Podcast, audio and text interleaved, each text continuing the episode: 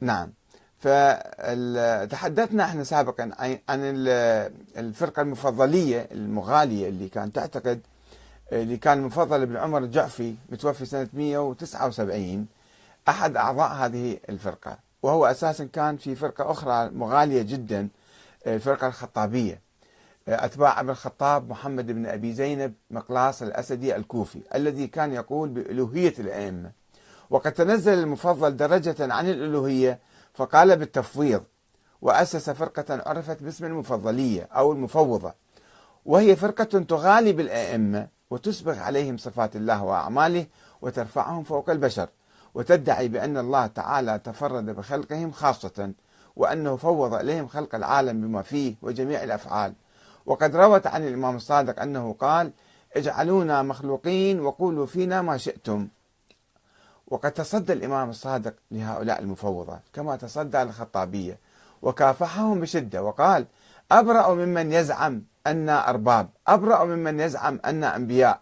من قال بأننا أنبياء فعليه لعنة الله ومن شك في ذلك فعليه لعنة الله. كما يقول الخوئي في معجم الرجال آه، رقم 10012 ورقم 12587 في ترجمة محمد بن أبي زينب الأسدي. وينقل عن هذا الشيء طبعا عن آه، الكشي والكليني في الكافي في كتاب الحجة إيه، آه، وكتب أخرى.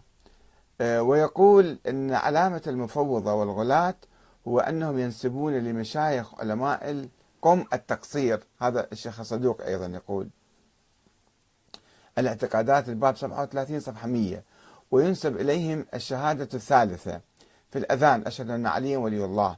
ويقول لا شك في أن عليا هذا الشيخ الصدوق يقول لا شك أن عليا ولي الله وأنه أمير المؤمنين حقا وأن محمدا وآله صلوات الله عليهم خير البرية.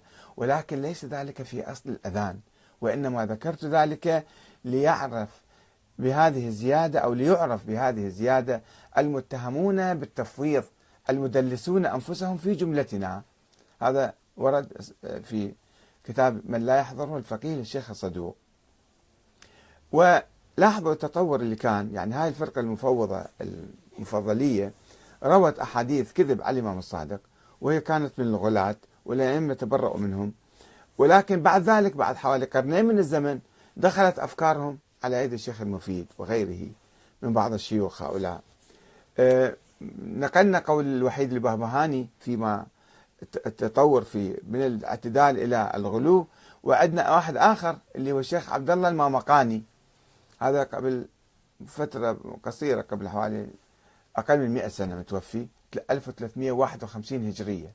يقول إن أكثر ما يعد اليوم من من ضروريات المذهب في أوصاف الأئمة. إذا تروح أي واحد عالم تسأله أو شيء يقول لك آه الإمام كذا كذا كذا كذا. وهذا بديهي ضروري يعني مجمع عليه. يقول إن أكثر ما يعد اليوم من ضروريات المذهب في أوصاف الأئمة كان القول به معدودا في العهد السابق من الغلو. فكيف أصبحنا وأين صرنا؟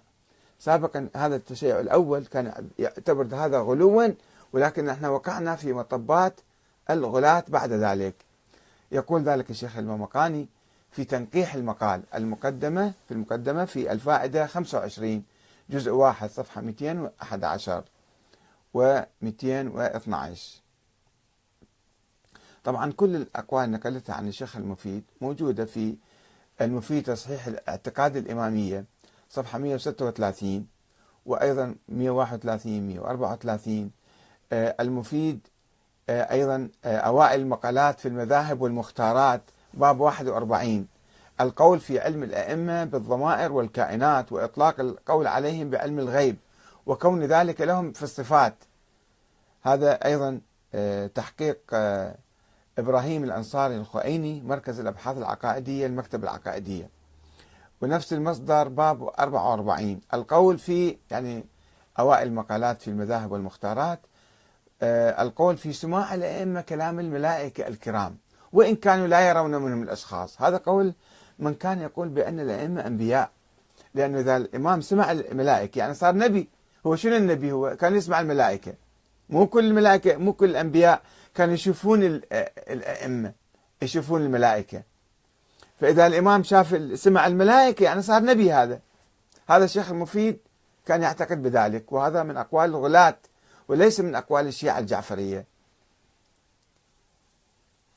الباب 46 القول بالمفاضلة بين الأئمة والأنبياء وأن الأئمة أفضل من الأنبياء. المصدر باب 56 القول في الحساب وولاته والصراط والميزان. فهذه أقوال الشيخ المفيد أه، المنافية للتشيع العلوي الحسيني الجعفري. وهو مع الأسف أنا لا أعرف بالضبط أه، العملية الاجتهادية التي قام بها والنظر إلى التراث اللي كان موجود أمامه تراث الغلاة والمفوضة الذي تسرب في تاريخ الشيعة فهو قام بعملية أه، يعني قراءة أو بحث أو اجتهاد آه، ولكنه وقع في هذا الغلو وقع في مطبات الغلاة ونحن لسنا مقلدين إلى الشيخ المفيد. نحن مسلمون أولا. نتبع القرآن الكريم ونتبع النبي صلى الله عليه وسلم عليه. ثم نأخذ الروايات عن النبي عن أهل البيت عن طريق أهل البيت. فإذا جاء أحد برواية غير معقولة أو غير منافية للقرآن منافية للمتواتر من أحاديث الرسول وأهل البيت نحن لا نأخذ بها. الشيخ المفيد ليس شيخ الطائفة الاثنى عشرية وليس شيخ الشيعة إنما هو شيخ جاء واجتهد وربما أصاب ربما أخطأ. يجب أن ننظر إليه هكذا لا نقدسه كثيرا ولا نعتبره هو يعني وارث علوم الأولين والآخرين لا. يجب أن ننقده أيضا نقوم بنقده. وهذه الأفكار غير صحيحة هذه الأفكار من أين جئت بها؟ ونسأله ذلك. من أين جئت بهذه الأفكار؟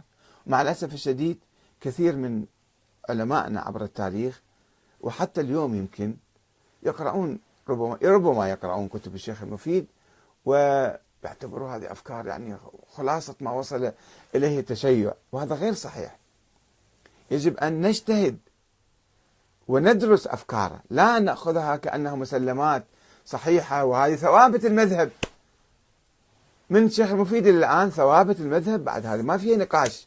كما يقول السيد محمد محمد سعيد الحكيم مثلا أنه إحنا نقبل بالاجتهاد وحرية الفكر ولكن بحدود بحدود أنه من من مس ثوابت المذهب. من أين جاءت هذه الثوابت؟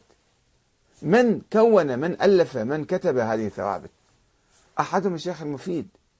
وهو إحنا يجب أن ننظر في كلامه. ما يجوز إحنا نقلده تقليد أعمى ونعتبر هذا كلامه من الثوابت. وكلامه يعني من البديهيات والواضحات. لا يجب أن نعيد النظر حتى نعيد النظر في تراثنا وثقافتنا ونعود إلى الإسلام. نعود إلى القرآن الكريم. نعود إلى آه، سنة النبي إلى ثقافة أهل البيت السليمة والصحيحة. بعيدا عن هؤلاء الغلاة المفوضة والخرافيين والأسطوريين. والسلام عليكم ورحمة الله وبركاته.